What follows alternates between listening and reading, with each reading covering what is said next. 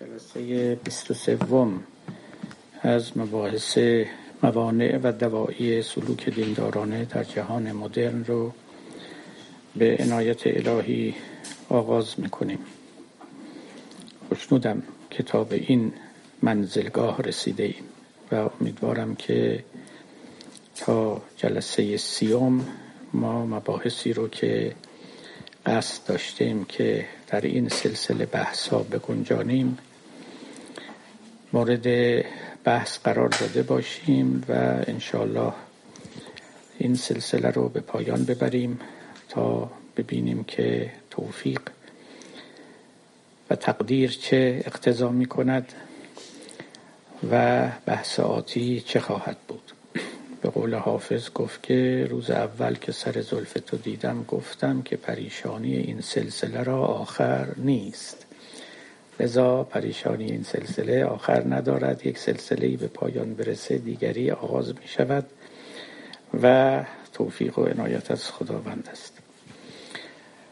به یاد دارید ما همچنان در باب مدرنیته بحث می کنیم و ارکان مدرنیته عواملی که باعث شد چنین دوره‌ای در تاریخ بشر گشوده شود و آدمی از دوران پیشین دوران پیش مدرن یا قرون وسطا پا به جهان معاصر بگذارد. بسیاری از این ارکان رو در گذشته دیدیم و آزمودیم. در دو نوبت گذشته به بحث شر پرداختیم. و اینکه چگونه توجه مردم و بالخصوص توجه متکلمان و متفکران به قصه شر و نسبت او با خداوند پرداختند و این معزله که همواره با بشر بود برجسته تر شد چهره دیگری از خود نشان داد و باعث شد که اندیشیدن نسبت به خداوند تفاوتهای کلی و جوهری بکند. این بحث البته به پایان نرسیده همچنان محل کلام است اما تأثیر خودش رو در روحیه غربیان گذاشت و در نسبت با خداوند به نوعی از فاصله رسیدند که قبلا این فاصله ها برقرار نبود. یعنی اون خدای رحیم و عادل که همه بی چون و چرا و بی گفتگو میپذیرفتند و از او دم می‌زدند رفته رفته پشت هجاب پنهان شد و به قول پاره از متکلمان دوران خصوف خداوند در رسید یعنی خدایی که چون خورشید می درخشید و به قول مولانا آفتاب آمد دلیل آفتاب و حجتی برای اثبات وجود او حاجت نبود پشت ابر رفت. و اینک خداوند رو باید من وراء حجاب دید و حتی برای اثبات وجود او کوشش کرد. مخالفان از این سو و اون سو فراهم آمدند و خدا رو بدل به یک مسئله کردند نه یک امر بدیهی. مسئله ای که مدافعان باید در دفاع از او بکوشند او رو جا بیندازند و بنمایانند که وجود او محتمل است اگر نه اینکه صد درصد واقعی باشد. اینها محصول اون بحث فوق العاده کوبنده بود به نام مسئله شرور. اما من در ضمن بحث از شرور به یک نکته اشاره کردم و گفتم که این نکته میماند تا بازتر شود. و اکنون می‌خوام به اون وعده وفا کنم. اشاره کردم که کسانی که پاسخ شبهه شرور رو می‌دادند به لحاظ فلسفی مهمترین پاسخشون این بود که چیزهایی هست که لازمه وجود ماده است. و تا ماده ماده است آنها از ماده گرفتنی نیست. قصوری قصوری یا ظرفیت کوچکی همراه با ماده است که در او همه چیز نمی‌توان ریخت و از او همه چیز نمی‌توان خواست. و این پارچه کوتاه تمام قد واقعیت رو نمی پوشاند لذا همیشه چیزی بیرون میماند و خداوند هم نمی‌تواند اینجا خیلی مهم است خداوند هم نمی‌تواند اون قصور را درمان کند. چون اون قصور ضرورت ذاتی ماده است و همچنان که هم تا جایی که ماده حضور و وجود دارد اون لوازم ضروری ذاتی هم برقرارند. مثالی که علمای ما معمولا می‌زدند برای لازمه ذات می‌گفتند که زوجیت یعنی جفت بودن زوج بودن لازمه عدد چهاره. شما نمی‌توانید عدد چهار داشته باشید ولی چهارتون فرد باشه زوج نباشه. این چنین نیست که خداوند عدد چهار رو زوج کرده باشد. عدد چهار خودش به ذات و به ضروره به این نکات توجه کنید. عدد چهار به ذات و به ضروره از پیش خود به اقتضای ماهیت خیشتن زوج است. خداوند کاری که می کند عدد چهاری رو که زوج است خلق می کند نه اینکه عدد چهار رو زوج می کند خداوند زوجیت رو به چهار نمی بخشد ولی وجود به چهار می بخشد یک جمله ای داره ابن سینا که فیلسوفان زیاد از او استفاده می کنن ایشون فرمودن ابن سینا مثل یکی از آیاتی است که نازل شده از طرف این فیلسوف بزرگ که ما جعل الله المشمش مشمشن بل اوجده. مشمش یعنی زردالو به عربی. خداوند زردالو رو زردالو نکرده است بلکه زردالو رو آفریده است. بین این دوتا خیلی فرق است. زردالو یک خواص ذاتی داره که این خواص ذاتی مار زردالوه. خدا به زردالون خواص ذاتی رو نمیده. اما کل زردالو رو با همه اونچه که دارد می آفریند خداوند جز خلق کاری نمی‌کنه و مثال های بسیار. این قصه لازمه ذات که مبتنی است بر مفهومی در فلسفه به نام مفهوم ضرورت. این از اجزا و ارکان فلسفه مشایی است. چیزهایی که لازمه ذاتند ضروری اند یعنی نبودنشون محال است. منظور از ضروری این است دیگه نسسری به تعبیری که اینجا هست. ما دو تا مفهوم مهم داریم در فلسفه. یکی ضرورت و یکی هم امکان. امکان رو contingency میگن. در اینجا اون possibility یک چیز دیگه است. contingency میگن. و ضرورت رو هم necessity میگن. contingency یعنی غیر ضروری. همین. و ضروری هم یعنی ضروری.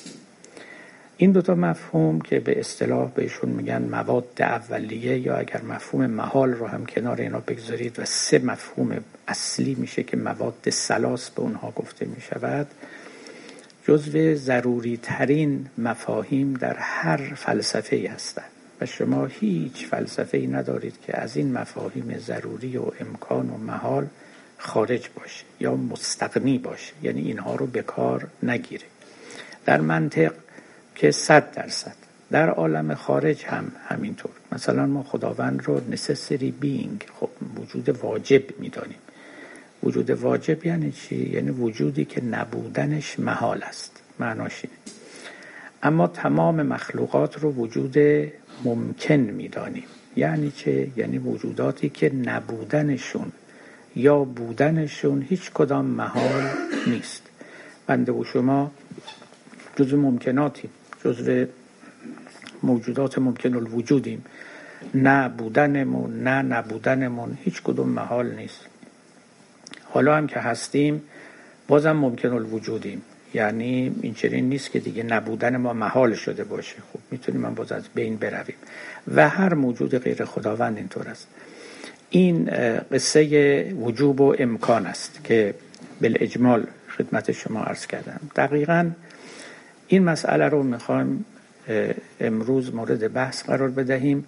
اونم نه به لحاظ منطقی یا فلسفی به لحاظ تاریخی به لحاظ حوادثی که در مغرب زمین بر این مفاهیم رفته است.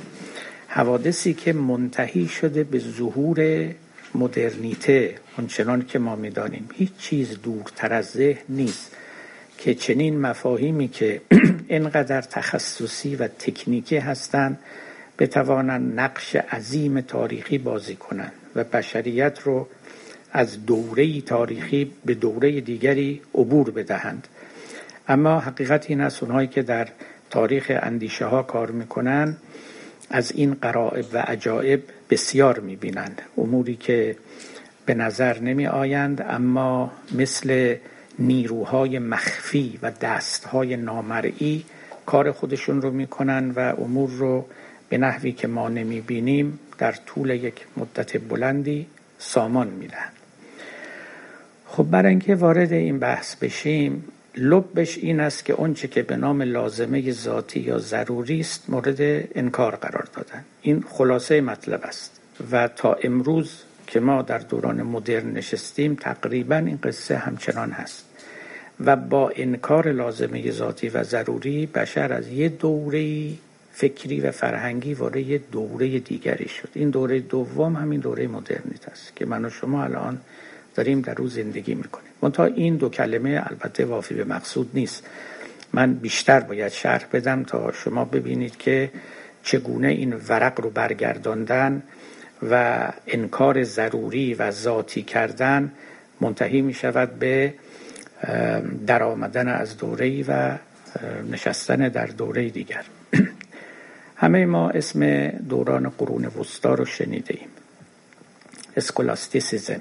نام دیگر او مدرسیگری یا قرون وسطا Middle Ages که به او Dark Ages هم می‌گویند. دوران تاریک دوران پر از ظلمت.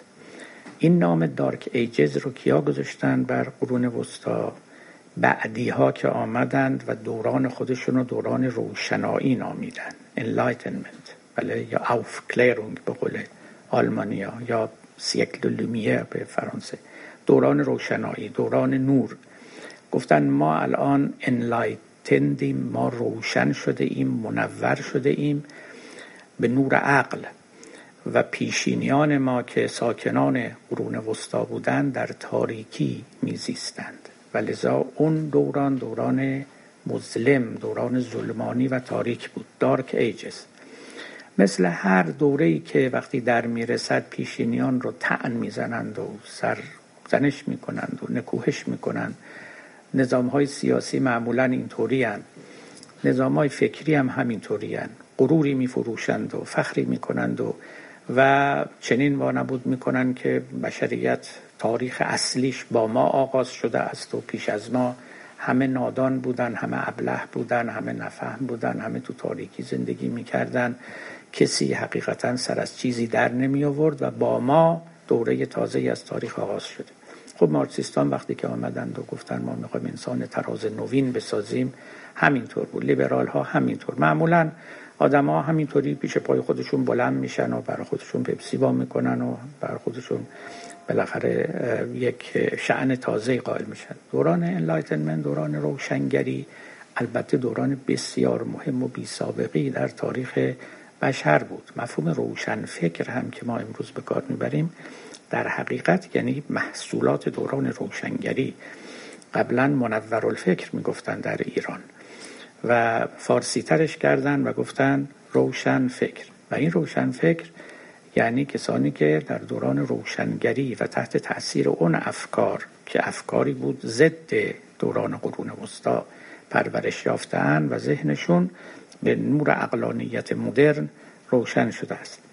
باری این دوران scholasticism یا قرون وسطا که همیشه شنیده ایم معمولا در ذهن ما چه چیزهایی رو تداعی می کند دوران استبداد کلیسایی دوران استبداد سلطنتی دوران تکفیر دوران اینکویزیشن یعنی تفتیش عقاید دوران به آتش سوزاندن ساهران و کافران و مرتدان دوران سختگیری های بی سابقه دینی دوران ظاهرا بی علمی یا شاید بی فکری چیزهایی که توی تواریخ سطحی نوشته می شود.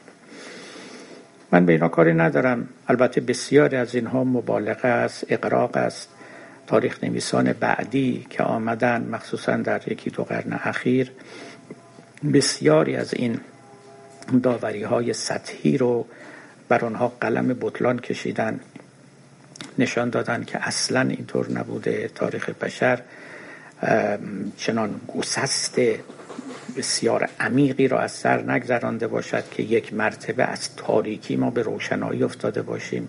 این روشنایی تدریجی بوده و این نور خورده خورده تولید شده تا به دوران به اصطلاح روشنایی رسیده ایم. بسیاری از متفکران و دانشمندان بزرگ فیلسوفان متکلمان مغرب زمین در همین دوران مسما به قرون وسطا و قرون تاریک زندگی کردن آثار خودشون رو پدید آوردن و البته رفته رفته این آثار کشف شد برای مدتها به فراموشی سپرده شده بود و دوران تاریک قرون تاریک تاریک نماندن و روشنتر شدن. مخصوصا در این دوران قرون وسطا بود که فتوحات اسلامی هم پیش آمد یعنی امپراتوری بیزانس فرو ریخت. بسیاری از آثار از اونجا منتقل شد به مغرب زمین و گفته شده است که مسلمین هم در پدید آوردن دوران روشنگری سهمی داشتند دوران مدرن خب معلول علل بسیار است. یکیش بدون تردید همین قرون وسطاست و اونچه که در قرون وسطا میگذشت. مثلا یکی از بهترین دلایل بر اینکه بعد از شب خورشید در میاد پس از پایان شب همین قرون وسطاست که این خورشید مدرنیته اگر خورشیدی محسوب شود از دل اون شب ظلمانی طلوع کرده است و لذا اون شب سهمی در طلوع این خورشید داشته است به شرطی که انسان برود و بگردد و رشته ها و مجاری این علی و معلولی رو پیدا بکند. خب از مشخصات قرون وسطا چه بود؟ اون, اون مشخصات سطحی که گفتم از اونها عبور کنیم. یک چیزی بود به نام رئالیزم. رئالیسم در زمان ما معنای دیگری داره. رئالیسم یعنی واقع بینی واقع گرایی. در قرون وسطا مطلقا معناش این نبود.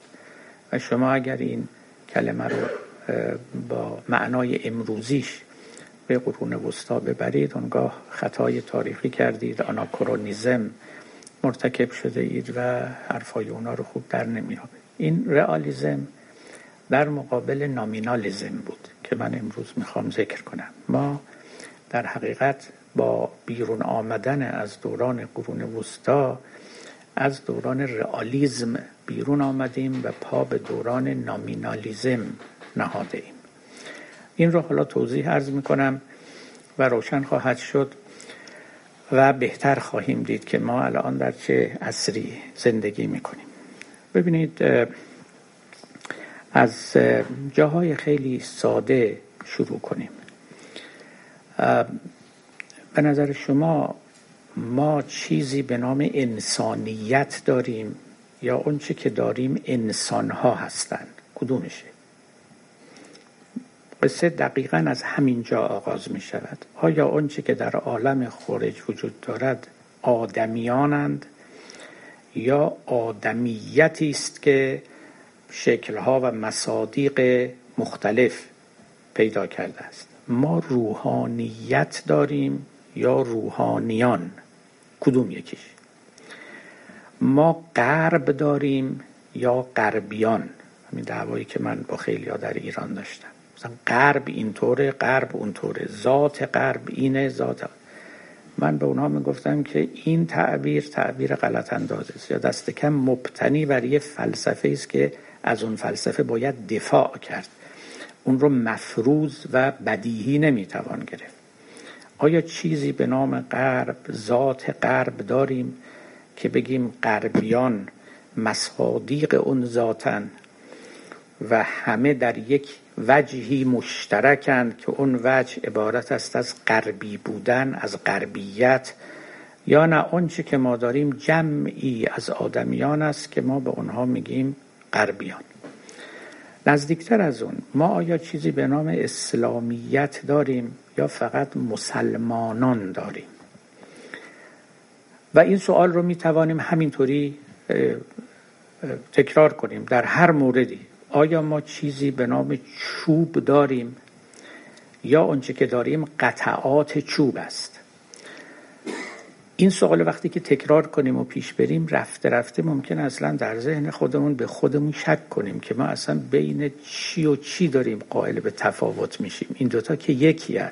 نه این دوتا یکی نیستن. خیلی هم با هم فرق دارن. همون فرقشون باعث شد که دو اردوگاه بزرگ از فیلسوفان تشکیل بشه یه عده می‌گفتن چوب داریم یه عده می‌گفتن نه چوب نداریم فقط قطعاتی از چوب داریم. و این باعث شد که ما اصلا نگاهمون به عالم به طبیعت به خدا به همه چیز عوض بشود. اگر ما شما به فرض کنید بیانیه حقوق بشر مراجعه کنید. اونجا چی نوشته شده؟ گفته آدمیان اینجورین یا گفته آدمی این چنین است. بله؟ کسی عبارات اعلامی حقوق بشر رو به یاد داره. Human beings یا humanity کدوم یکیش؟ این دوتا خیلی با هم فرق داره. ما میگیم که فلان کار جنایت علیه بشریت است. نمیگیم؟ آیا این باید بگیم یا درستش این که بگیم این جنایت علیه همه آدمیان است؟ کدومش رو بگیم؟ یا این دوتا یکیه واقعا. جنایت علیه بشریت همان جنایت علیه همه آدمیان است. یا واقعا human beings داریم یعنی آدمیان یا هیومانیتی بشریت. اینا همون تفاوتی است که بین رئالیسم و بین نامینالیزم است. این دقیقا همون تفاوت است که حدود دو قرن اروپا رو شوراند. و لرزاند و لغزاند. کلیسا وارد کار شد. یه عدهای تکفیر شدن. تا بالاخره هم البته رفته رفته مثل هر دعوای دیگری سست شد شل شد. نه اینکه حل شد یا منحل شد. تا امروز هم هنوز درباره اینها سخن هست ولی نه البته تنور به اون داغی پیشین نیست.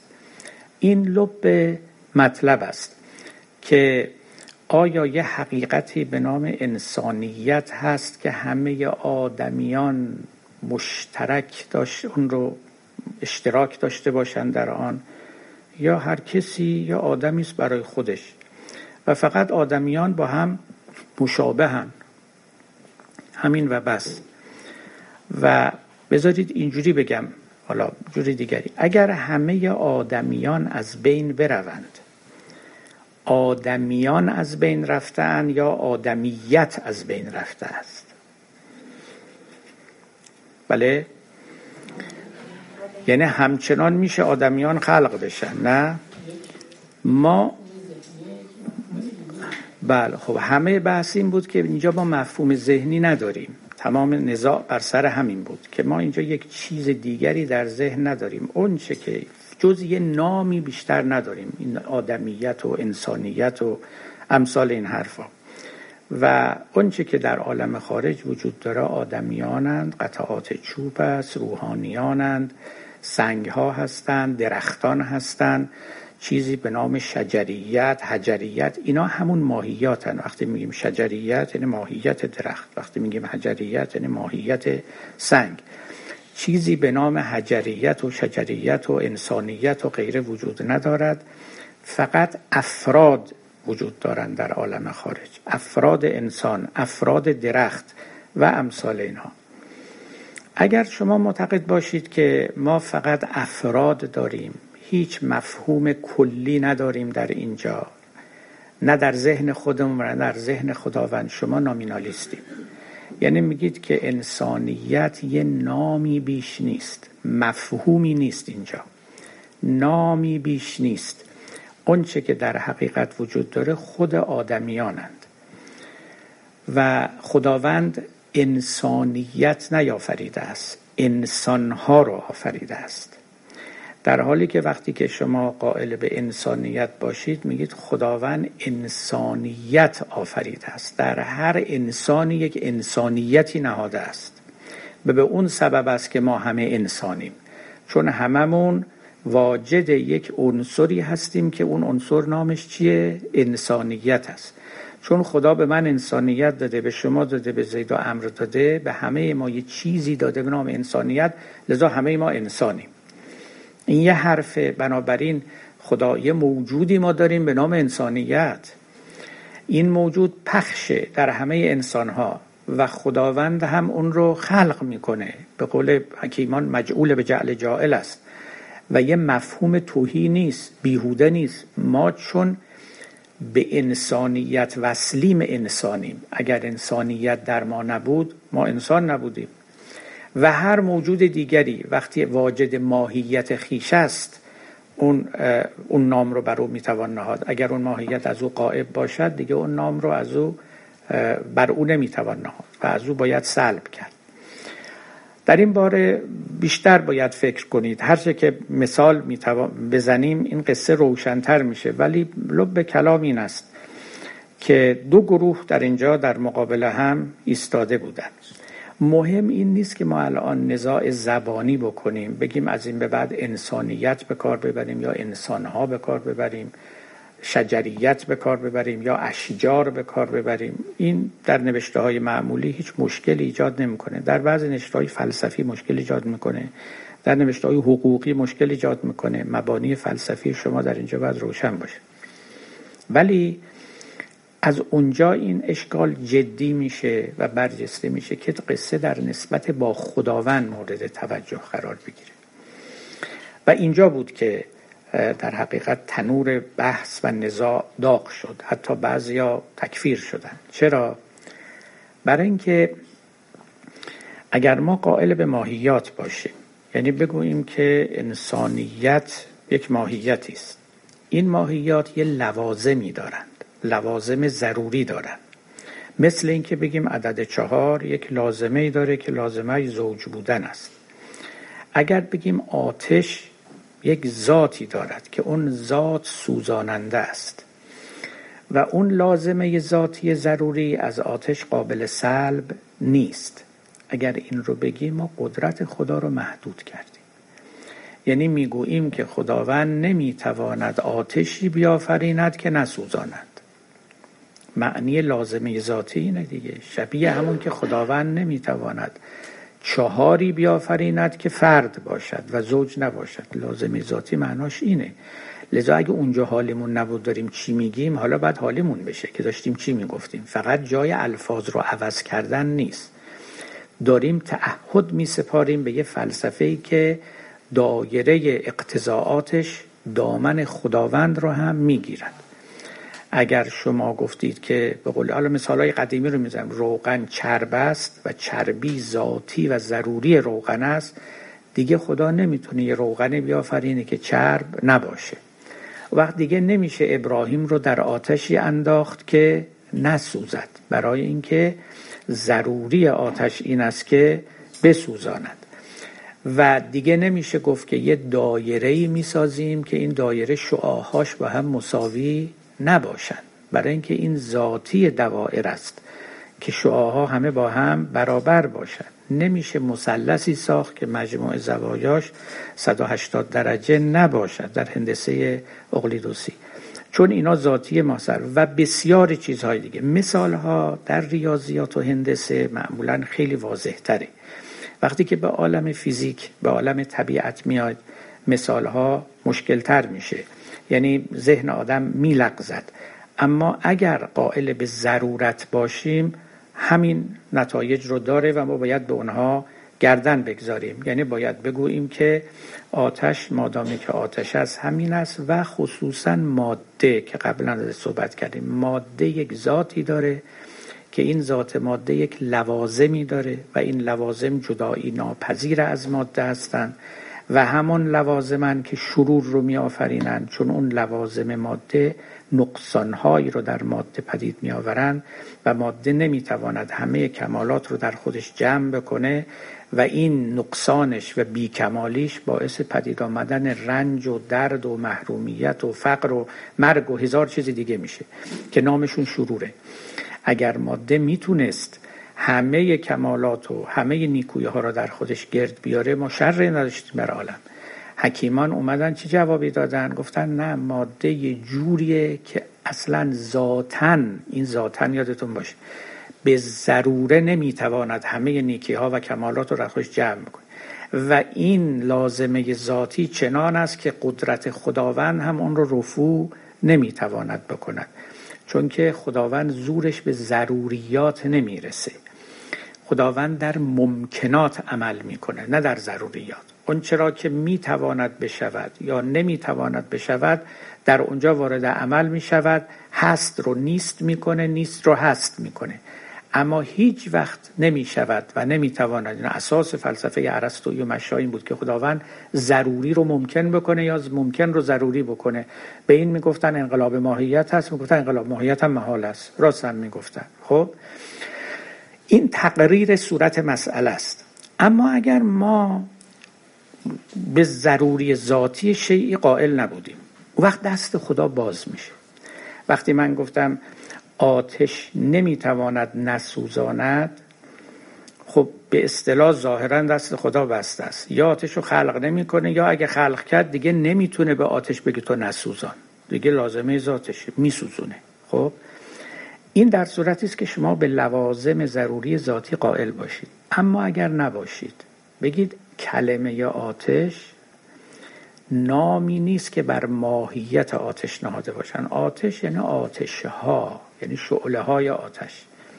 هیچ ضرورت ذاتی هم اینجا وجود نداره. لذا آتش می‌تواند گاهی بسوزاند گاهی هم نسوزاند. یک ذات واحد نیست که تو همه آتش ها حضور داشته باشه.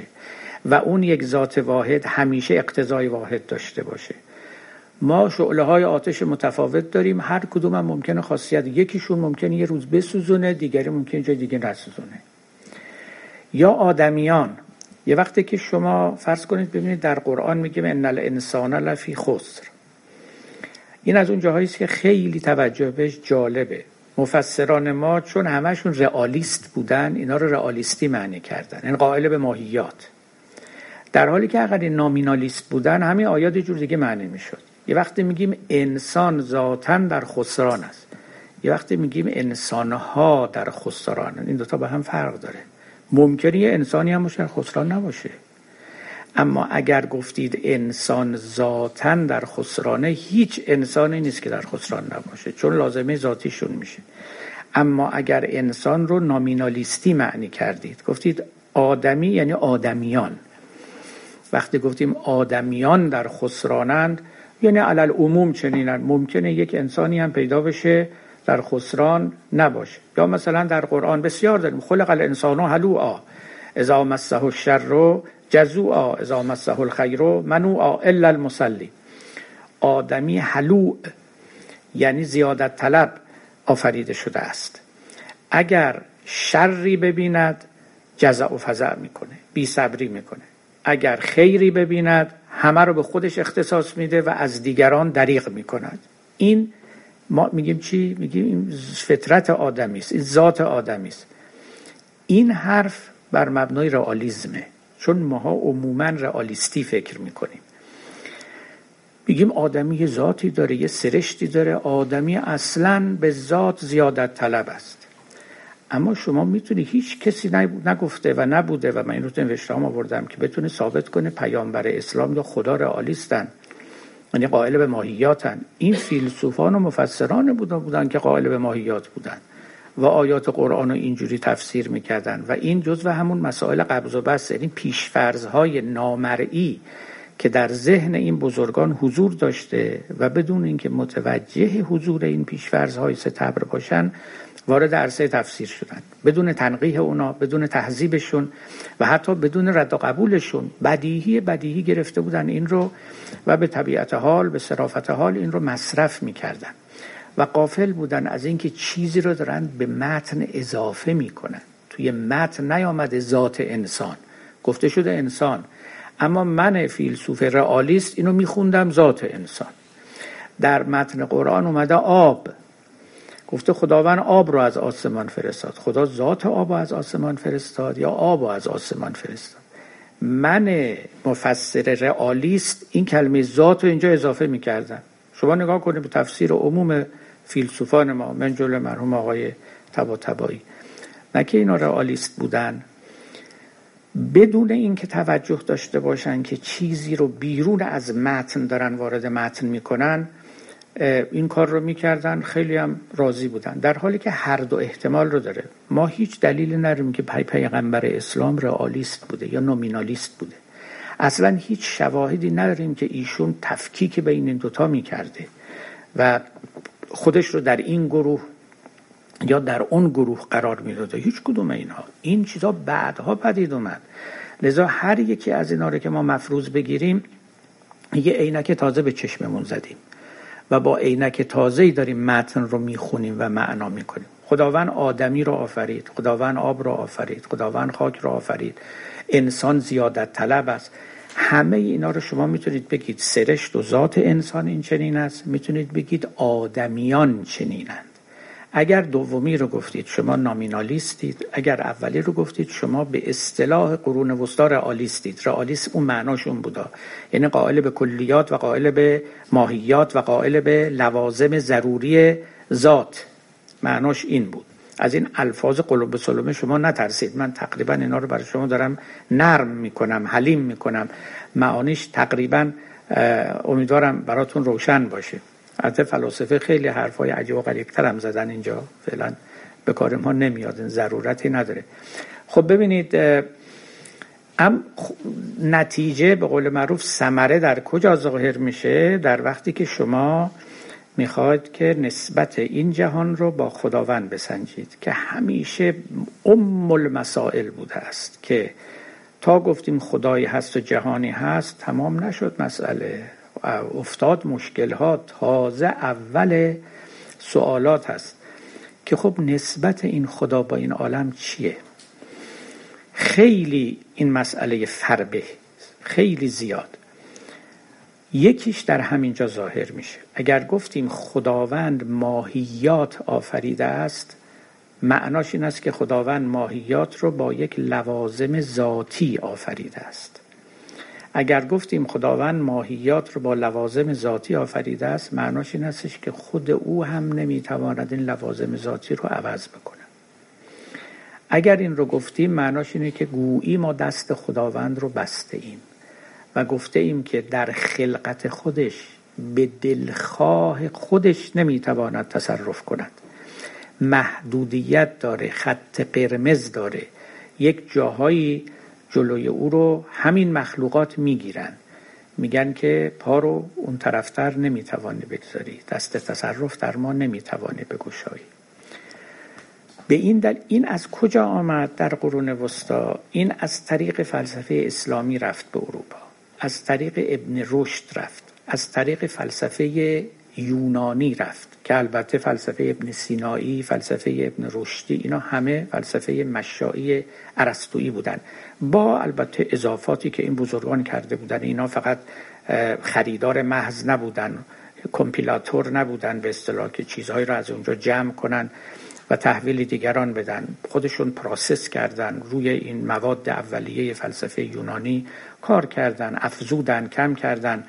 یک فلسفه پخته پرورده جا افتاده ای رو تحویل غربیان دادن. بعدها البته اولین آشنایی غربی ها با ارسطو از طریق مسلمان ها بود. بعدها خودشون ارسطو رو و افلاتون رو از نو کشف کردن و آثار ارسطو و افلاطون رو به زبان یونانی پیدا کردن و خودشون خواندند و البته از ما هم سبق بردن و پیشتر رفتن. اما آغاز آشناییشون از طریق رساله هایی بود که از عالم اسلام به دست اونها رسید مخصوصا تو جنگ های صلیبی و بعد از فرو ریختن امپراتوری بیزانس و که چنان که گفتم موتور محرکه Enlightenment شد یعنی پدید آمدن دوران روشنگری. خب ارسطوگری چنین اندیشه هایی رو در فضای دینی بسیار دینی قرون وسطا با خودش آورد.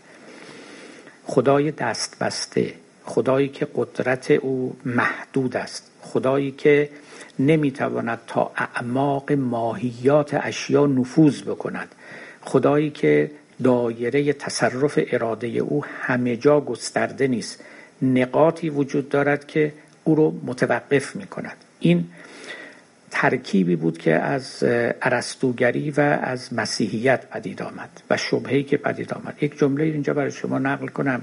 اتین ژیلسون که از فیلسوفان نیمه اول قرن بیستم فرانسه بود و متکلم مسیحی بسیار زبردستی بود. ما گاهی هم در این بحث ها از آرا و استفاده کردیم. ایشون یک کتاب کوچکی داره به نام وحی و عقل. در اونجا که به فارسی هم ترجمه شده میگه وقتی که متکلمان مغرب زمین از آشتی دادن عقل و وحی معیوس شدن قرون وسطا به پایان رسید.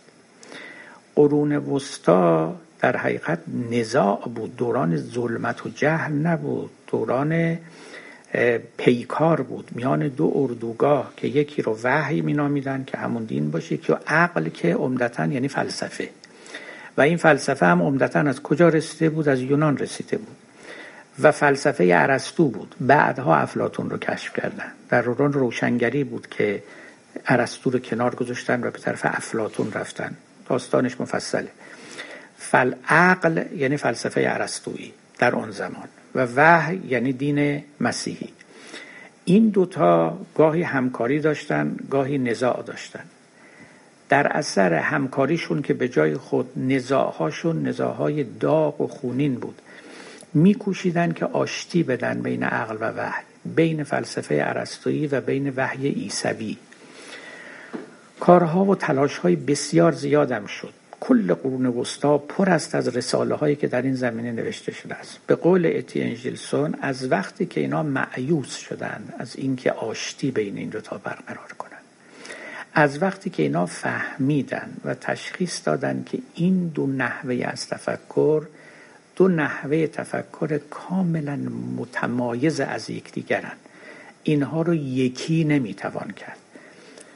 دیگه قرون وسطا با این تشخیص و این تعمل به پایان رسید. راه خودش رو در پیش گرفت. گفت که دین هرچه می‌خواد بگوید بگوید ما به راه عقل می‌رویم. و انرژیمون رو مصروف آشتی دادن این دوتا نمی کنیم. کافی بود اونچه که شد. یکی از اون نزاعهایی که در قرون وسطا برخواست همین نزاع بین رئالیسم و نومینالیزم بود.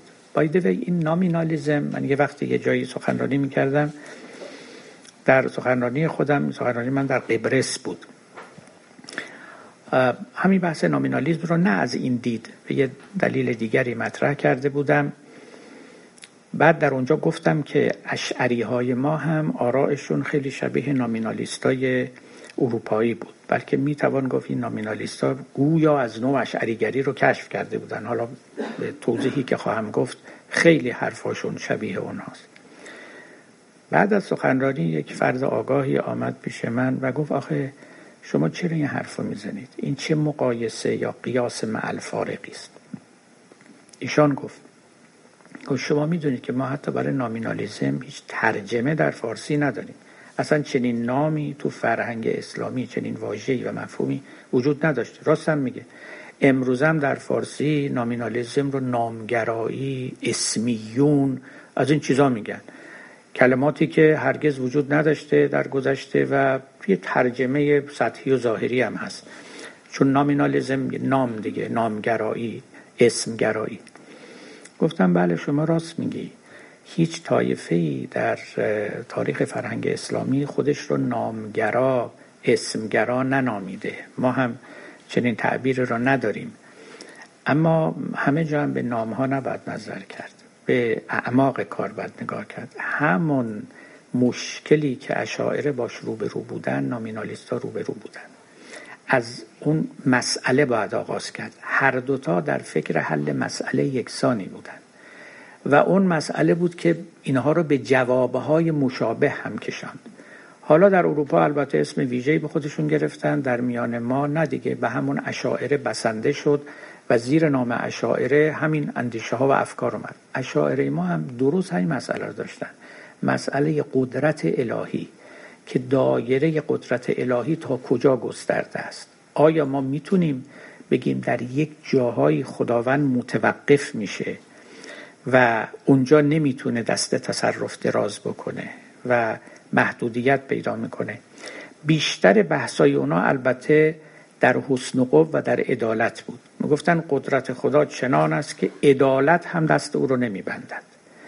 قدرت خداوند چنان است که حسن و قبه اعمال هم دست او رو نمیبنده. هیچ کسی نیست که به خداوند بگه این کارو نکن نباید بکنی چون بد است.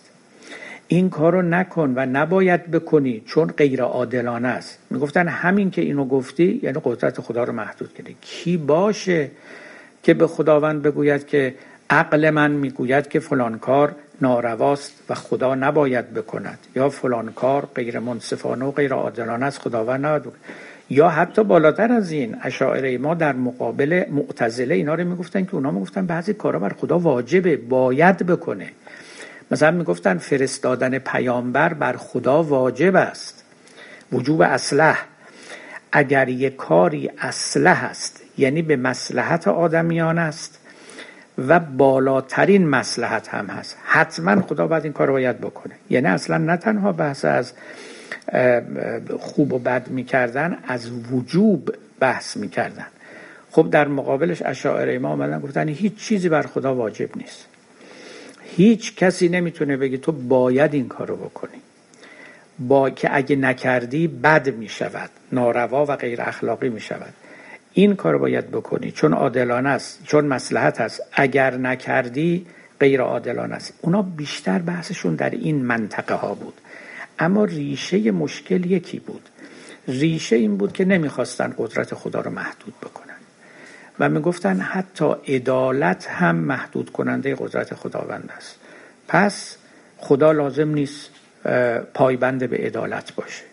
حتی اخلاق هم محدود کننده قدرت است و خداوند نمی‌تواند لذا پایبند به اخلاق باشه. اینا عین حرفایی بود که بعدا تو نامینالیزم اروپایی هم در اومد.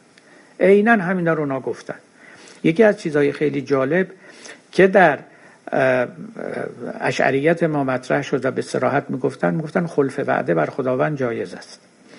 خدا وعده کرده که نیکان رو به بهشت ببره بدان رو به جهنم ببره ولی روز قیامت می‌تواند درست خلاف این بکنه. و هیچ اشکال اخلاقی نداره. خلاف عدالت هم نیست. البته ممکن هم هست نکنه. اما اگر چنین کرد هم بر او ایراد نمی‌توان گرفت. این عین عباراتی است که ویلیام آف آکم در نوشتهای خودش داره. پیامبر نامینالیزم در اروپا در انگلستان در آکسفورد در قرن 13 و 14 یا آقایی بود به نام ویلیام آف آکم. معمولا بهش میگن آکم ولی آکم محل سکونتش بود.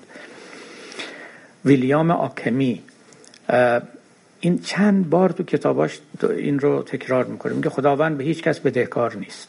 اینکه خداوند به هیچ کس بدهکار نیست تقریبا مشابه اون جمله قرآن است که میگه لا یسأل اما یفعل. هیچ کی نمی‌دونه خدا رو مورد سوال قرار بده. مورد چون و چرا قرار بده. بگه تو به من بدهکاری تو به بشریت بدهکاری چرا فلان کارو نکردی؟ هیچ همچه چیزی نیست. خدا به احدی بده بلکه طلبکاره. خداوند میگه آفریدمتون این همه چیزا به شما دادم از شما توقعات دارم انتظارات دارم امر کردم نه کردم. می‌خوام به این امر و نهی من شما اعتنا کنید عمل کنید و نکنیدم. حق دارم هر رفتاری رو که می‌دانم با شما بکنم. عین این حرف ها در نامینالیزم اروپا هم پدید آمد. پس ببینید مشکل این بود.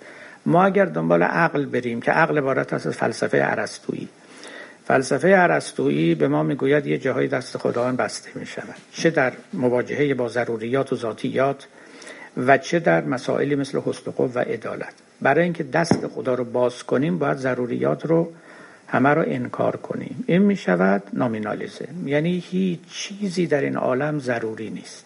همه چیز ممکن است. ضروری نیست که آتش همه جا بسوزاند. ممکن هم هست نسوزاند. ضروری نیست که آدمی بمیره. ممکنه انسانی هم همیشه زنده باشه. ضروری نیست که اشیا به طرف زمین سقوط بکنن. همچی ضرورتی وجود نداره. می‌توانند سقوط هم نکنن وسط هوا معلق بمانند تمام اونچه را که شما در این عالم می‌بینید که رخ می‌دهد گرچه که با یه نظمی اتفاق میفته اما این نظم ها همه شکننده است و هیچ ضرورت ذاتی در آنها نیست و می‌تواند برعکس بشود. لذا لذا لازم این حرف این است که خداوند می‌توانست این عالم رو یه جور دیگه بیافرینه. کاملا یه جور دیگه یعنی اشیا به جای اینکه به طرف زمین بیان از زمین فرار کنن بالا برن. سیارات به طوری که دور زمین میگرد دور خورشید میگردن خورشید دور اونها بگرده. اگه به طرف چپ میگردن اونا به طرف راست بگردن. اشیا به جای اینکه مثلا وزن مخصوص ثابتی داشته باشن می‌تونن همیشه عوض بشه. ما الان یه دسته ثابتات داریم دیگه تو فیزیک و تو شیمی. ثابتات خیلی به درد ما می‌خوره. شما وقتی که می‌خواد دو تا ماده رو خالص کنید چیکار می‌کنید؟ از شیمیستا بپرسید از روی نقطه ذوب دیگه. بنده یه ماده ای دارم نمی‌دونم دو ماده است سه ماده است یکیست وقتی که اینا رو نقطه ذوبشون می‌گیرم سر نقطه ذوب اینا هم جدا میشن. نقطه ذوب ثابت هست وقتی که دیدم دو تا نقطه ذوب اینجا پیدا شد معلوم میشه دو تا ماده من در این مخلوط دارم. این به شرط اینکه ثابت باشه و این ثابت ضروری باشه. اما اگه نباشه نه. ممکنه آب یه روز در ده درجه تبخیر بشه یه روز تو پنجاه درجه یه روز تو صفر درجه. هیچ چیز ضروری ما نداریم. البته عموما این چنین نمی شود این همون چیزی است که اشاعره ما اسمشو چی گذاشتن؟ گذاشتن عادت خدا. گفتن عادت خدا این است که سنگ ها همیشه به طرف زمین بیان یا سنگ ها رو همیشه به طرف زمین بفرستد. همین کارا رو خدا می‌کنه. عادت خدا این است که آبها رو در صد درجه در کنار دریا در ارتفاع صفر به جوش بیاورد و چه و چه و چه. همطور که شما می‌دونید اصلا مفهوم عادت یعنی چیزی که می‌تواند ترک بشود. اگر چیزی ضروری بود ما دیگه به عادت بهش نمیگیم. مثلا یک کسی عادت کرده سیگار بکشه. یعنی خب بیشتر سیگار میفعله خب یه روزم ممکنه ترک بکنه. عادت معناش این نیست که دیگه لایتخلف است. اون ضروریاتن که لایتخلفن اونا می‌گفتن سنگا عادت کردن به زمین بیفتن. خب گوش می‌کنید ممکنم از یه روز ترک عادت کنن و نیفتن.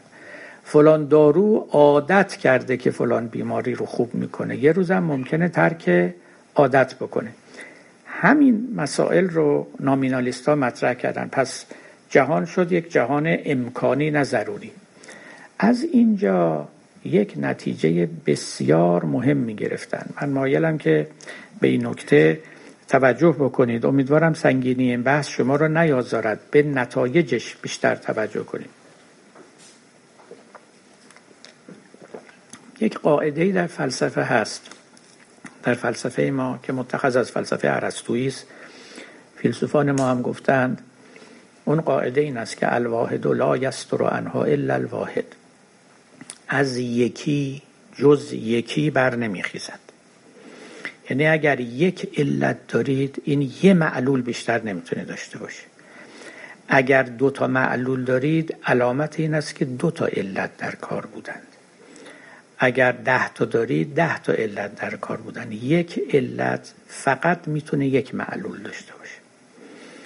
به لحاظ فلسفی درست هم هست دیگه. منتها ببینید در این عالم خارج که ما می‌بینیم که به اصطلاح یه انسان هزار تا کار می‌کنه برای اینکه اولا ما یه چیز نیستیم.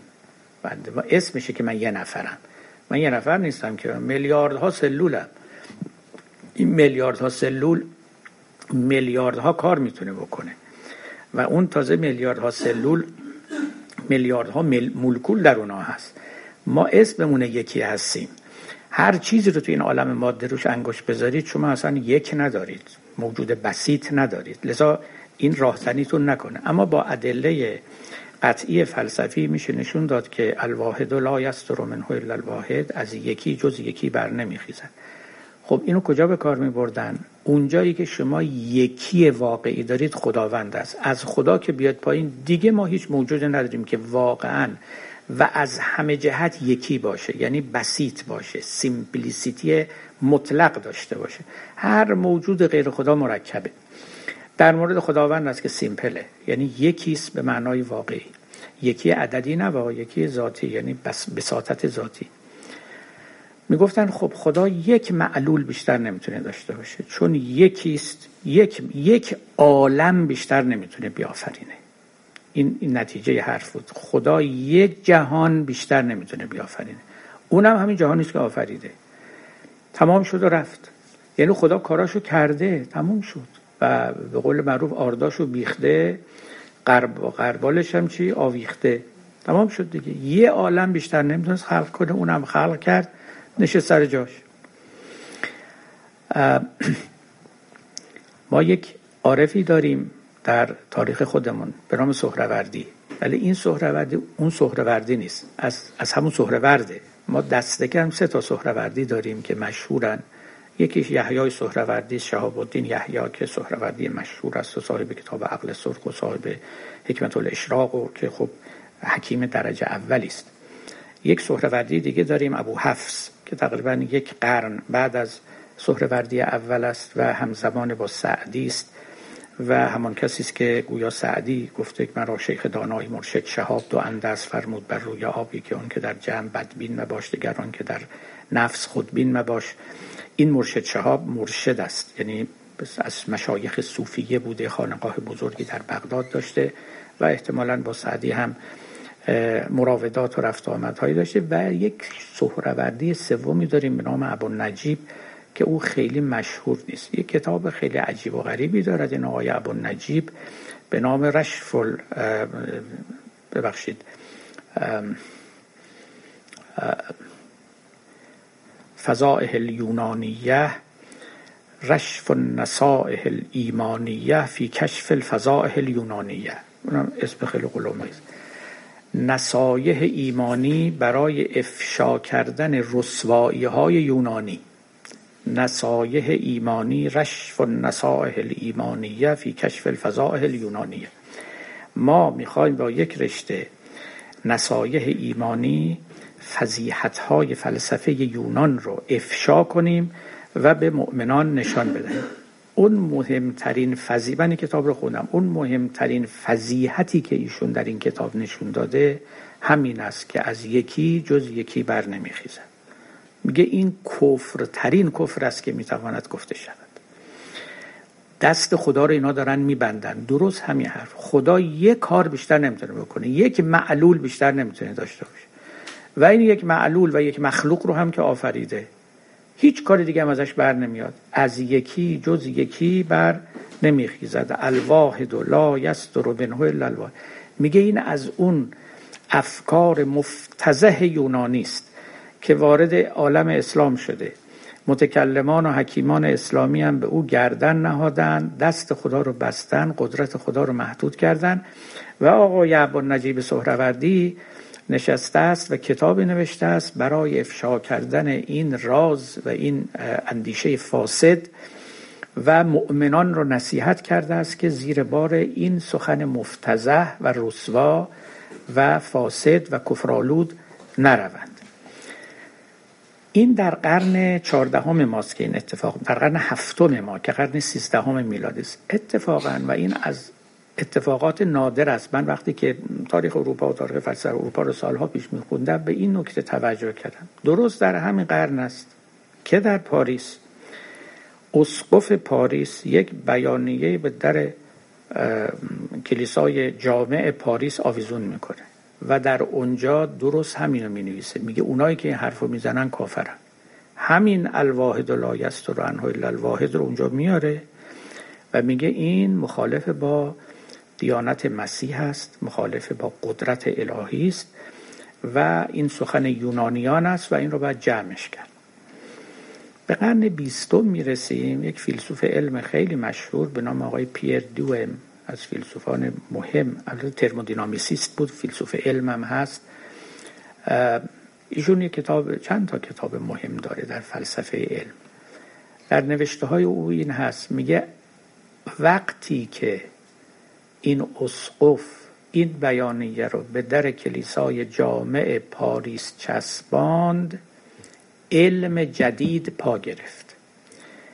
علم نمی‌توانست آغاز شود مگر اینکه آدمیان بتوانند تصور کنند که جهان دیگری هم میشه پدید آورد غیر از این جهانی که الان موجود هست و بروند و خودشون اون جهان دیگر رو پدید بیاورند. درک دیگری از واقعیات این جهان پیدا کنند و خودشون رو اسیر ضرورت هایی که میپندارن بر این جهان حاکم است نکنند اینکه میشه چند جور جهان داشته باشیم خیلی حرف مهمی است حکیمان ما تا همین اواخر مرحوم حکیم سبزواری در اون کتاب اسرار الحکمشون که از قضا به فارسی هم نوشتن به صراحت میگه یک عالم بیشتر نمی‌توان داشت. شما هیچ وقت تصور کردید یعنی فکر کردید این کلمه universe یعنی چی؟ universe یعنی یک عالم. multiverse نمیگن. این تصور و تفکر جدید است که میگه مالتیورس ممکن است. ولی گذشتگان یونیورس یک جهان بیشتر ممکن نیست. چون از خداوند چی؟ از خالق واحد مخلوق واحد هم سر می‌زنه. یک مخلوق بیشتر سر نمی‌زنه. و خدا دو تا عالم نمی‌تونه بیافرینه. تمام اونچه که آفریده یه عالم است و همین یک عالم و بس. گویی که قدرت خدا تمام شد. یا امکان نداره که عالم دیگری بیافرینه. این اندیشه به اصطلاح کفرالود این همون چیزی بود که نومینالیست ها کنارش گذاشتن. یعنی ابتدا سخنشون به ذائقه کلیسا خوب میمد گفتن نه دست خدا بازه. هزار تا عالم بیافرینه. هر کاری دلش می‌خواد بکنه. هیچ کسی نیست که او رو به سوال بگیره. هیچ کسی نیست که بگه اینجا نمی‌تونی بری چون ماهیات جلوت رو می‌گیرن. خبرها نیست. ابتدا بسیار عالی بود. یک خدای قدر قدرتی. یعنی واقعا خدا. همون خدایی که در تصورهای آمیانه میاد که از هر حیث دستش گشاده است. هیچ چیزی جلوش رو نمی‌گیره. نه قانون علیت نه قوانین طبیعت نه قوانین اخلاق نه عدالت هیچی جلوش رو نمی‌گیره. همه اینا رو می‌تونه لوله کنه و جلو بره. نظمهای طبیعی و قانونی علمی رو زیر پا بگذاره. قوانین فلسفی و مفاهیمی که یعنی اصولی که بر پایه علیت بنا شده. ضرورت های ذاتی و منطقی و لوازم ماهیات و قواعد اخلاقی همه رو می‌تونه زیر پا بگذاره. نه اینکه این قواعد وجود دارن و زیر پا می‌گذاره اصلا وجود ندارن. هیچ ضرورتی در این عالم وجود ندارد. همه چیز امکانی است. ما نداریم اصلا دو امری که به یکدیگر به طور ضروری بسته شده باشند همچی چیزی نداریم مطابق نامینالیزم. هیچ چیزی با هیچ چیز دیگه رابطه ضروری نداره. همه چیز رابطه امکانی دارن. اصلا رابطه ضروری نیست که خدا زیر پا بگذاره که خدا اونها رو بگسلد. اینجوری نیست که وقتی که آتش ابراهیم رو نسوزون آتش خاصیت خودش رو زیر پا گذاشت. اصلا آتش چرا خاصیت ذاتی نداره که همه کس رو بسوزونه. نیست همچه چیزی.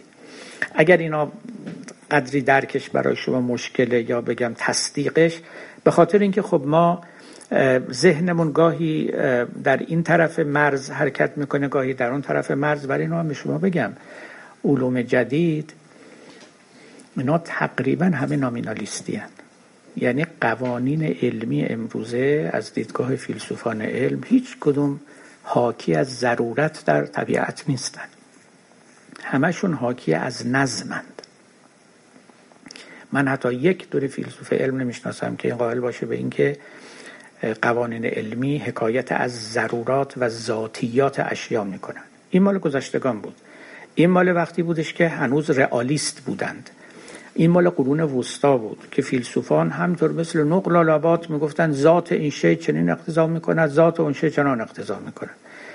در حال حاضر هیچ کی نمیگه ذات رادیوم اقتضا می‌کند که مثلا فرض کنید که تشعشعاتش نیمه عمر فلان مقدار داشته باشن. اصلا کلمه ذات وجود نداره. میگن فعلا این چنین است.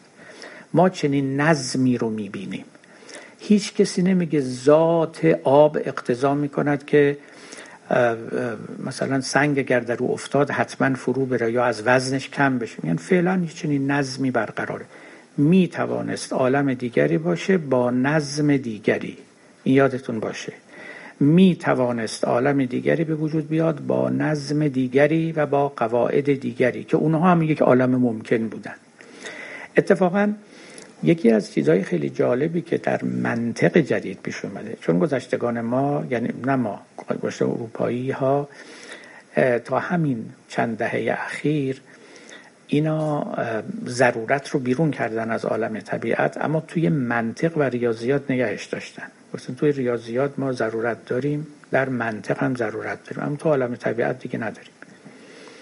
امروزه تقریبا از منطق هم این رو بیرون کردن و این فوق است. یعنی در منطق وقتی که می‌خواد میگن یک چیزی ضروری است نمیگن ضروری است. میگن در همه جهانهای ممکن این چنین است. یعنی ضرورت رو هم رو امکان تعریف می‌کنن. یه مفهوم هست به نام امکان. وقتی که می‌خوان بگن فلان چیز همیشه اینطوری است کلمه ضرورت رو میان میگن در همه جهانهای ممکن این چنین است. اما در همه جهانهای ممکن ممکن است آتش نسوزاند. در بعضی از جهانهای ممکن بسوزاند در بعضی از جهانها نسوزاند و حلم مجرن. خب نامینالیزم اومد و خدای بی قدرت رو نجات داد. و دست او رو در خلقت باز کرد. همه بندها رو پابندها و دستبندها رو از دست و پای او گشود. قدرت واقعا مطلقه به او بخشید. Absolute پاور چون خدای فیلسوفان قدرت مطلقه نداشت. فراموش نکنید. به ماهیات که می‌رسید متوقف می‌شد. به عدالت که می‌رسید متوقف می‌شد.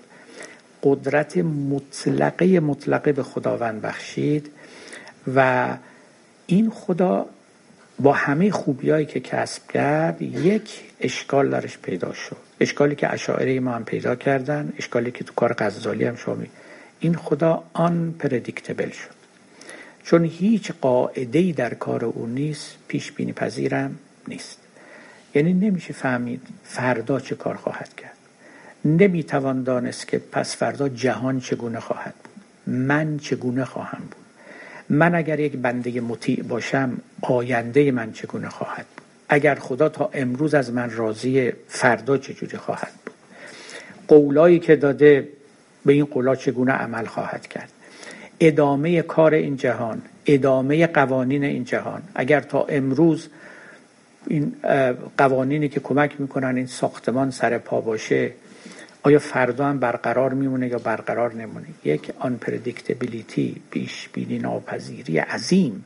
نه فقط در طبیعت و جهان ماده بلکه در کل رفتار الهی پدید آمد. در مقابل این آدمیان یک عکس عمل یعنی به قول مارک ببخشید کانت جمله خوب داره میگه خدا ماکسیمالیست شد. بذارید اینجوری بگیم.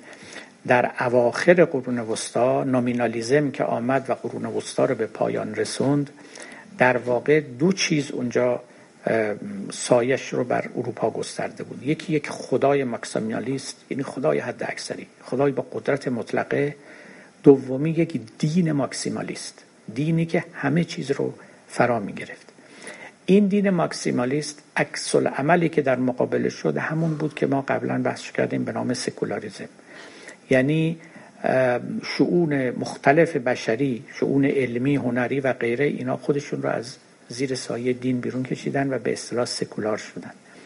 در مقابل خداوند هم همین عکس عمل رخ داد و آدمیان خودشون رو اسرت کردن. یعنی زیر دست و پای یک چنین خدای مطلقی داشتن له می شدن خودشون رو بالا کشیدن و چیزی پدید آمد به نام هیومنیزم.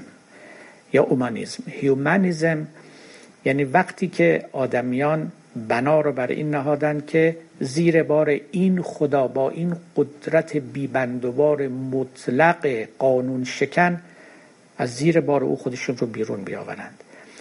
انسان اصالت مجدد در مقابل خداوند پدید به دست آورد. این رو من می‌گذارم که نوبت آتی تحت عنوان humanism برای شما بحث کنم. که چگونه چیزی به نام اصالت انسان یا اومانیزم به فرانسه یا humanism به انگلیسی این در اروپا پا گرفت و یکی از ارکان مدرنیته شد. در باب nominalism هم هنوز نکات دیگری هست مخصوصا وقتی که نوبت به علم می‌رسه چون علم هم خیلی مدیون nominalism است.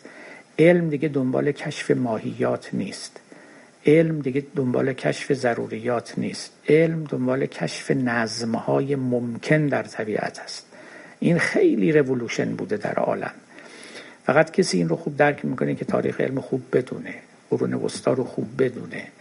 نا... علت ناکامی پاره از محققان رو بدونه. من یه جایی راجع به ابن خلدون صحبت می‌کردم. همین تمام حرف بودن ابن خلدون هیچ کم نداشت که محقق درجه اول فقط اندیشه های عرستوی دست و پاشو بسته بود و نتونست جامعه شناسی به معنای مدرن کلمه رو پدید بیاره. ولی به لحاظ قدرت تفکر حرف نداشت. یک متفکر درجه اول بود.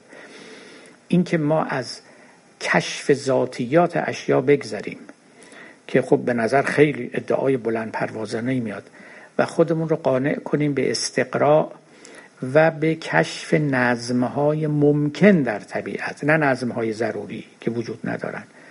این یک انقلاب بزرگ بود که رخ داد و اونگاه علم هم راهش باز شد. به قراری که انشالله بعدا با هم درباره او سخن خواهیم گفت. فعلا متشکرم و السلام علیکم و رحمت الله و برکاته. خداوند خداوند شما رو گرفتار و اون خداوندی که قدرت مطلقه داره نکنه که خیلی خدای بیرحمی است بله ما دعا هم باید با همون خدا بکنیم باز. گفت هم در تو گریزم ار گریزم. بله.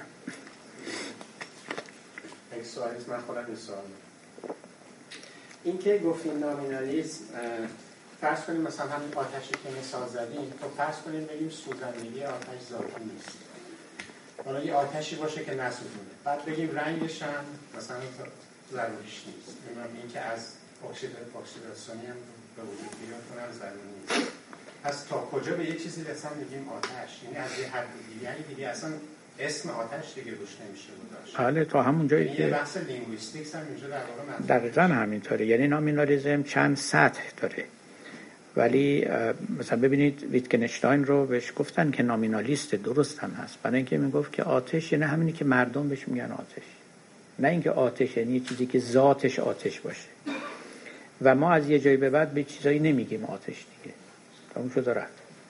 واقعش هم همینه. الان شما بپرسید که آدم کیه انسان کیه؟ اصلا چه کسی ذات آدم رو تعریف کرده؟ همچی تعریفی وجود نداره. همچی تعریفی که ذات آدمی چیست تعریف واقعی انسان چیست وجود نداره.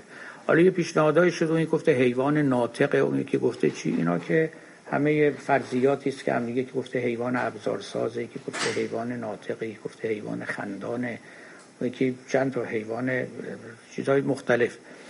بله حیوان دروغگوه چون بله دیگه حیوانات دیگه دروغ نمیگن. کدوم اینا ذات آدمه؟ اولا ما تعریفی از ذات نداریم. به همین دلیل هم حقیقتا وقتی که میگیم انسان یعنی در جهان جدید منظورمون انسان هاست انسان ها هم یعنی همین افرادی که با همین مشابهت ها رو دارن. این مشابهت های ظاهری. شما می‌تونید مشابهت ها رو تا یک اعماقی هم پیش ببرید یعنی فقط به مشابهت ظاهری دو تا چشم و دو تا ابرو اینا نگاه نکنید. برید برید پایینتر پایینتر تا مشابهت هایی که مثلا بین ژن ها هست. توجه کردید؟ ولی همچنان مشابهته. چیزی بیشتر از این نیست. ما هیچ وقت به ذات چیزی نمی‌رسیم. مطابق نظر نامینالیستا که فکر می‌کنم نظر بدی هم نیست. دست کم. ما در عالم علم می‌تونیم نامینالیست باشیم. حالا در عالم فلسفه و اونا یک جای دیگری است حکایت دیگری است و باید جوری دیگه بحث کرد. ولی در مورد طبیعت و عالم ماده واقعا ما قدرت پرده برداری از روابط ضروری رو نداریم. حتی اگر روابط ذاتی و ضروری هم وجود داشته باشن ما امکان و قدرت پرده برداری از آنها رو نداریم. لذا ما همیشه باید چنین فرض کنیم که ما نظمهای ممکن رو شناسایی می‌کنیم. و به بیش از اون اصلا زورمون نمی‌رسه. شما به من یه روش نشون بدید در عالم علم هر جا که دلتون می‌خواد که این مدعی بشود که می‌تواند روابط ضروری بین اشیا رو به ما بشناساند. هم چیزی وجود نداره. روش علمی اصلا این نیست. اینی هم که من دیدم خیلی اشتباهات ظاهر کوچکی می‌کنن اما مبتنی بر اشتباهات عمیقه. میگن علم یعنی روابط بین اشیا رو نشان می‌دهن روابط یا خواص اشیا رو بیان می‌کنه. اینطوری نیست. علم جدید فقط نظم میان اشیا رو جستجو می‌کنه. این نظم هیچ ضرورتی نداره که خاصیت ذاتی چیزی باشه نمی‌دونم حکم ماهوی چیزی باشه. هیچ کدوم اینا نیست. اون ذهنیت فلسفی ادهی که روی این قوانین میاندازن و اونها رو این چنین می‌خوانند و میشمارند.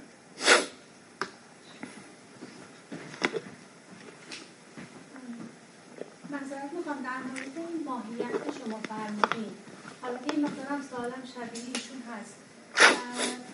که در مورد رابطه خداوند با جهان که صحبت می‌کردیم که خداوند خلق می‌کنه. و ماهیت رو به اشیا نمیده. این شی مثلا زردالو زردالو خلق می‌کنه. این ماهیتش رو جداگانه نمیده. خب اگر ما به این نامینالیز اعتقاد داشته باشیم و این که اشیا ضرورتا ماهیت از خودشون ندارن اون وقت همین در واقع. زردالو چه ماهیتی رو داره که یا حتی همون چیزای ریاضی که گفتیم مثلا دایره یعنی که شاخه چیزی که شاخه مساوی خداوند نمی‌تونه دایره بیافرینه که شاخهاش مساوی نباشه. پس اینا یک ماهیتی رو برای خودشون ضروره دارن. یه جا البته گفتیم تو منطق و ریاضی رو چیزی در منطق و کنار زدن لابد الان می‌خوام بگیم که تو ریاضی مثلا این ماهیت این ضروریات هست. آره. بله اونجا رو اونا دکارت مخصوصا آمد و پس از این نامینالیست ها او گفت نه. در ریاضیات ما نمی‌تونیم منکر ضروریات بشیم. ولی بیرون از اون هر چی دلتون می‌خواد بگید. بله رضا ریاضی و, و منطق رو فعلا از دایره نامینالیزم بیرون بردن. چون انصافا در اونجا خیلی مشکله. البته این پازیتیویست اینطوری نیستن. این حالا بحث خیلی به درازا می‌کشه. اینا معتقدن ریاضیات هم تجربیه. و بنابراین در اونجا هم هیچ ذاتیاتی نداریم. اما فعلا حالا به اونا کار نداریم. اما در غیر ریاضیات و هندسه چون هندسه هم حقیقتش ریاضی نیست ضروری نیست. ببینید هندسه نباید رو با ریاضیات مقایسش کرد یعنی مثل جمع و تفریق نیست. هندسه فیزیکه. فیزیک این جهانه. و ما یعنی پیشینی نیست. این چنین نیست که از عقل خودمون رو استخراج کرده باشیم. برخلاف اعداد یعنی کمیات منفصل. در اگر شما تئوری نسبیت اینشتین رو قبول داشته باشید هندسه جهان دیگه اونطوری نیست. اون هندسه اقلیدوسی مبتنی است بر یک بینش پری آینشتاینیان شبیه نیوتونی که جهان رو مسطح می‌دونه و ولی اگر واقع ما استادی داشتیم که به ما نسبیت اینشتین درس می‌داد اصلا از فیزیک شروع نکرد از هندسه شروع کرد. گفت شما هندسه عالم رو غیر اقلیدوسی بدونید. وقت من به شما میگم فیزیکش میشه اینشتینی. خیلی حرف مهمی است یعنی اصلا این چنین نیست که یعنی هندسه علم تجربیه خلاصش اگر شما هند... فیزیک نیوتونی رو بپذیرید هندسهش اقلیدوسیه. اگر فیزیک آینشتین رو بپذیرید یعنی اون فیزیک تو جهان اقلیدوسی کار نمی‌کنه. مگر با یه تقریب خوبی به اصطلاح. لذا می‌خوام میگم هندسه و اینو اصلا حکمش جداست. به همین دلیل بله مثلث های پیدا میشه که مجموع زواشون 180 هم نباشن. این فقط تو هندسه اقلیدوسی اینطوریه. تو هندسه غیر اقلیدوسی اینطوری نیست. چون اینا انحنا پیدا می‌کنن و خیلی چیزای دیگه. حالا ببینید اما اینکه میگید که اشیا پس چی میشن؟ هیچی نمیشن. شما هنوز با همون ذهنیت ذاتگرا دارید فکر می‌کنید. خب من از شما می‌پرسم که اتفاقا ذات یک شی چیه که دقیقا ما اگر اون رو از یه چیزی سلب بکنیم دیگه اون نمیمونه؟ هیچی نیست. یه قصه خیلی خوب یعنی بیان خوبی داره هیوم در این زمینه ها میگه که حالا اینجوری مثال بزنیم. فکر کنم رو جارو میگه چیزی مثل آفتابه میگه نمی‌دونم خلاصش حالا هرچی که شما تا کجا میگید یه جاروی جاروه؟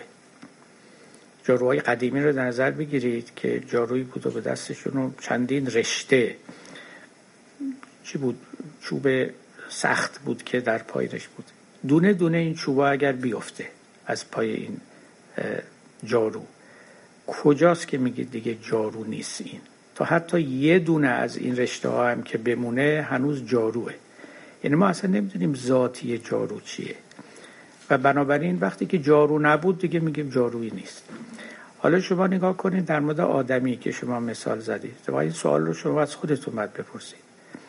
خب اگه انسانی قدش دو متر بود بازم انسانه. قدرش یه متر و نیم بود بازم انسانه. خب اینجوری به نظر میاد که قد دخالتی تو انسانیت نداره. چون با تغییر قد همچنان آدمی آدمی میمانه. رنگ چی؟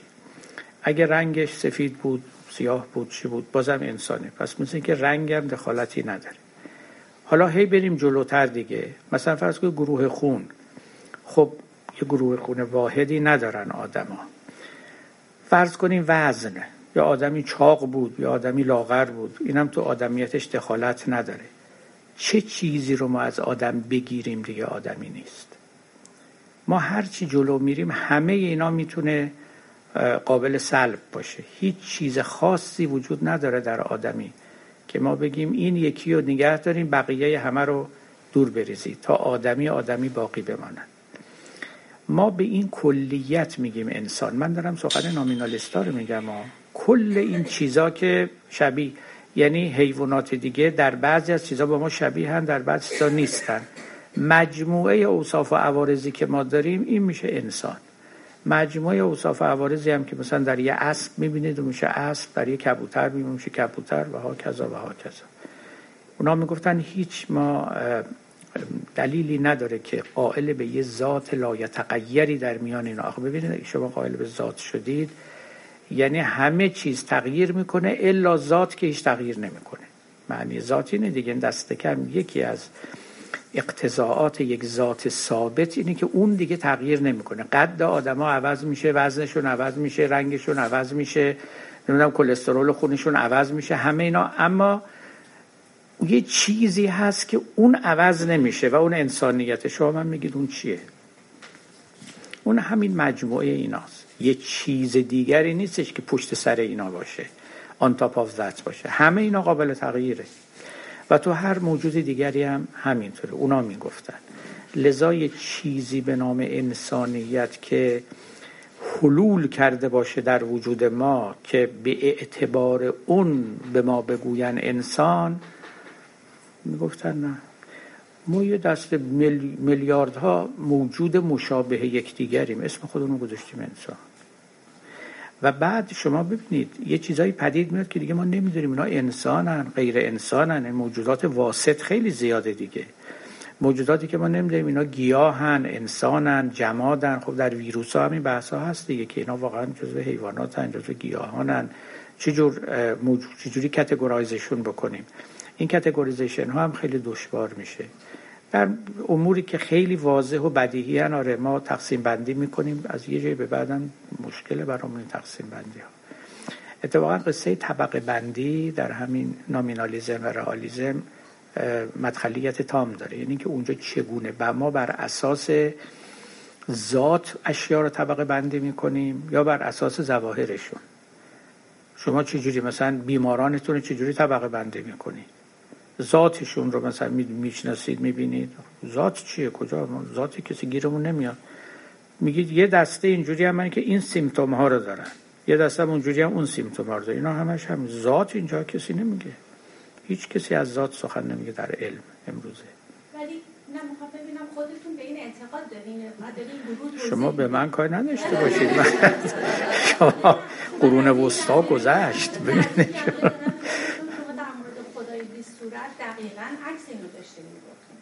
من که گفتم خدا انشالله گیر خدای قدرت مطلق نیفتید. بله.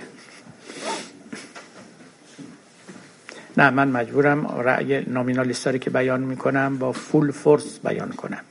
چون ببین آدمای کوته فکر نبودن. آدمای ابلهی نبودن. یه دردی داشتن و یه مشکلاتی خورده بودن. مشکلاتی که فکر نکنید امروز حل شده. همچنان باقی مانده. منتها یه فازی یه دوره از دوره تفکر غربی است دست کم که بعد با یه حیله های خواست حالا توانست رو نمی‌دونم خواست خودش رو بیرون بکشه از اون فاز. و علا حال اون مسئله رو پشت سر گذاشت. شناختن دوران جدید متوقف است بر اینکه ما این عبور رو خوب بفهمیم که اینا با چه مشکلی مواجه بودن چگونه کوشیدن مشکل رو حل بکنن. حالا آیا واقعا خیال می‌کنن که حل کردن یا حقیقتا حل کردن؟ دیگه it's anybody's guess. یعنی داوری شما و داوری من ممکنه فرق بکنه. ولی مهم این است که حضور خداوند در جهان و در طبیعت مسئله یعنی ام المسائل شده بود که حالا بعدا هم میگیم این خدای قدرت مطلقه همون خدایی است که جبرم میاره دیگه. یعنی شما وقتی که گفتید خدا قدرت مطلق اختیار آدمی ذره محدودیت برای او به وجود نمیاره. وقت سوال این بود که بس آدمیان چه کارن؟ اینم مسئله بعدی بود. حالا من اینا رو ایشالا مطرح خواهم کرد.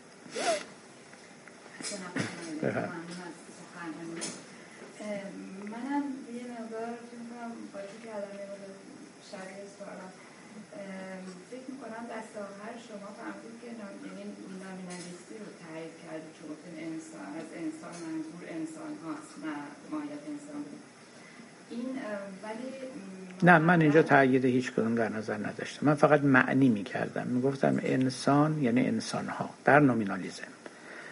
علم هم گفتم بله امروز نامینالیستیه ممکنه من شما اینو توضیح بیشتری ایشالله خواهم داد. علم تقریبا نمی‌تونه نامینالیستی نباشه. نامینالیزم واقعا در رو به روی علم جدید و روش علمی گشود. بزرگان علم جدید مثل فرانسیس بیکن مثل حتی دکارد اینا نامینالیست بودن. یعنی خیلی مهمه این مطلب. حالا تحت این نام معمولا اونها رو به ما نمیشناسانن اما شما تو اعماق فکرشون برید بعضیشون به سراحت می‌گفتن بعضی هم سخنانشون کاملا حکایت از این می‌کنه.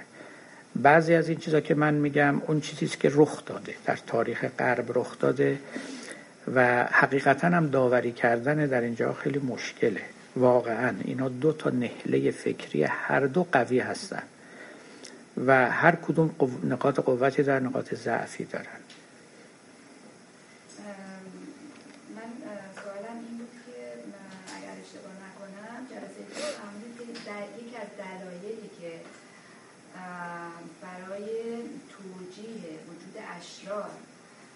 شرور شرور بله. اشرار با آدمای شر میگن. شرور اعمه همه چیز شر. بله. شرور عنوان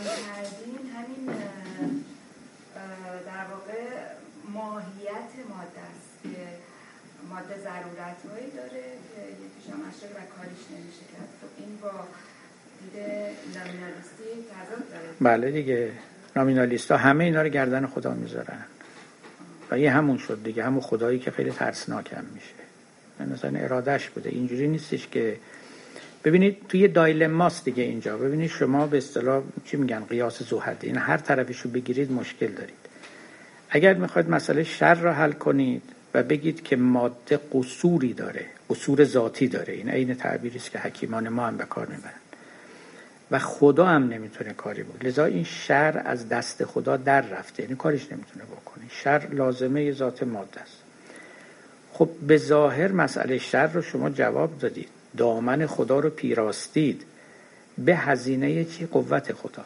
یعنی گفتید چون قدرتش کمه لذا مرتکب شرور نشده. اما از اون ور کسی دیگه میاد میگه این چه حرفی شما می‌زنین کفر قدرت خدا چرا کم باشه؟ به چه حق داری شما که بگی خدا این کارو می‌تونه بکنه اون کارو نمی‌تونه بکنه؟ همه کار می‌تونه بکنه. خب اگه اینه وقتی شما میگی خیلی خب پس خدا می‌تونه ماده بیافرینه که مستلزم این شرور نباشه.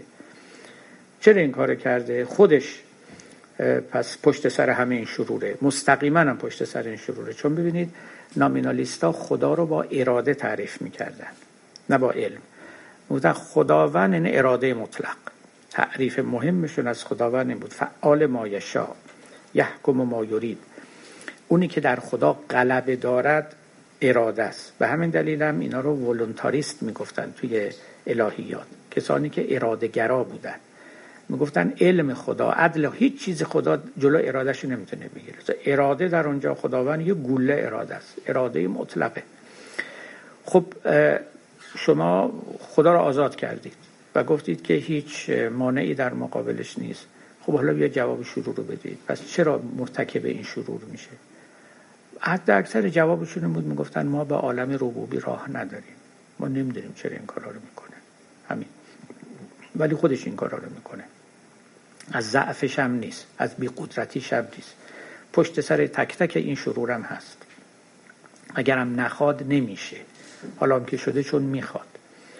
اما چرا؟ چرا شما هم نمی‌دونین؟ و به سراحت می‌گفتن عقل ما اصلا بحث این است که عقل رو حاکم بر افعال الهی نباید کرد. همه سخن این بود که این عقل ضعیف ما این عقل گنجش صفت ما راجع به اون شاهین داوری نمی‌تونه بکنه. باید کنار بیستیم دیگه. بله. خلاص حرفش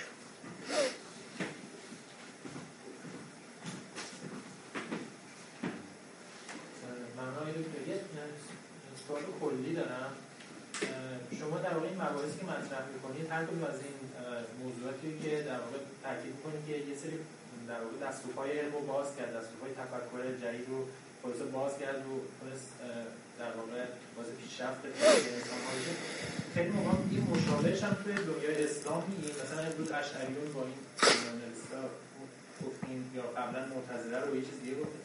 می‌خوام آیا متصور بود که اگر این اتفاقات تو دنیای غرب بین غربیان نمیافتاد و این مسیر آیا از اون طرف تو اسلام آیا متصور بود یه قیودی هستش که در پای در واقع تفکر اسلامی رو بسته که اصلا نمی‌تونستن توی مسیر در واقع پیشرفت فکری حالا اونجوری که الان دنیای مدرن هست.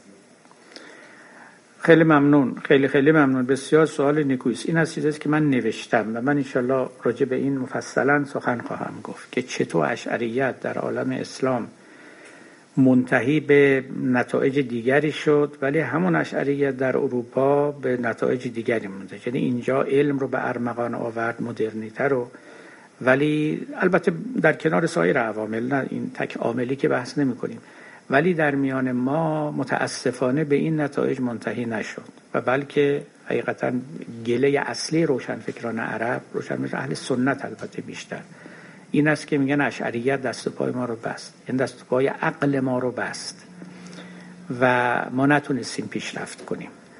لذا اگر شما ببینید روشنفکران جدید عرب چه دینی چه غیر همشون دنبال معتزله را افتادن و میگن تجدید اعتزالیگری.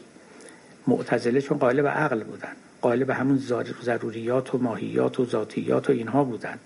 قائل به علیت بودن قائل به اختیار آدمی بودن قائل به حسن قوه عقلی بودن قائل به عدالت بودن. همه اون چیزهایی که اشاعره و نامینالیستا اونا رو نفی می‌کردن این عقلیون به اصطلاح این قائلان به عقلانیت که معتزله باشن قائل بودن. و جهان اهل سنت خب رفت زیر سیطره اندیشه اشعری به استثنای پاره از متفکران و یا کسانی که میانه ماندن نه صد درصد اشعری نه غیره الا زمان نهازا یه خدای دیگری رو میپره خدای واقعا واجد قدرت مطلقه رو میپرستیدن. همین خدای مطلق الانان و خودکامه خودکامه مطلق که در نامینالیزم می‌بینیم و در اشعریزم هم بوده. من خیلی از متفکران جدید عرب رو می‌شناسم آثارشون رو خوندم سخنانشون رو گوش کردم اینا به سراحت میگن ما باید رو به اعتزالیگری بیاریم.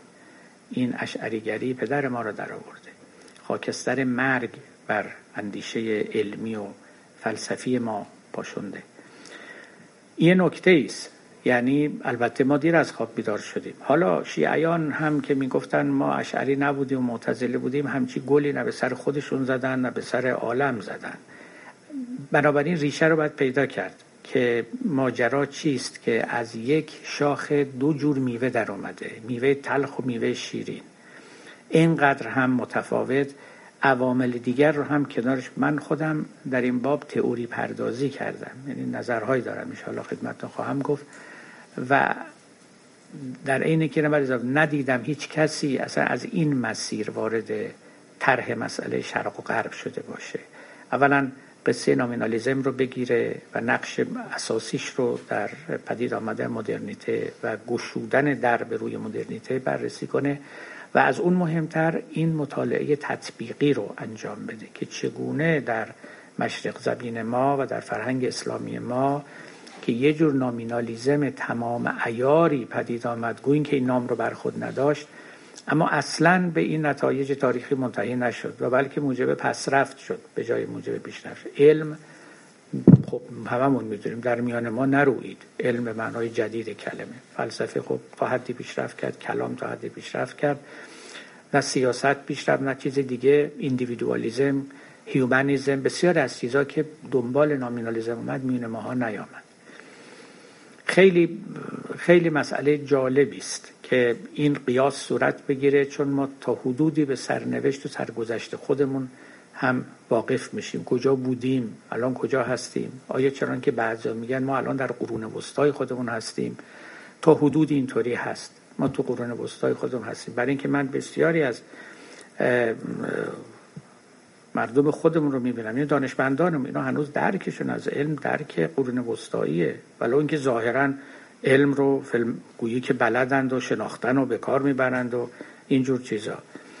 و و, و خیلی نکات دیگری. لذا اون قیاس رو اون مقایسه رو من انشالله انجام خواهم داد. و نکاتی که خودم در نظر دارم و رسیدم انشالله براتون خواهم گفت. خب ممنون از اینکه سوال مطرح کردید ولی من یادداشت کرده بودم و انشالله در وقتش نتایج تفکر خودم با شما در میان خواهم گذاشت. و السلام علیکم و رحمت الله و برکاته.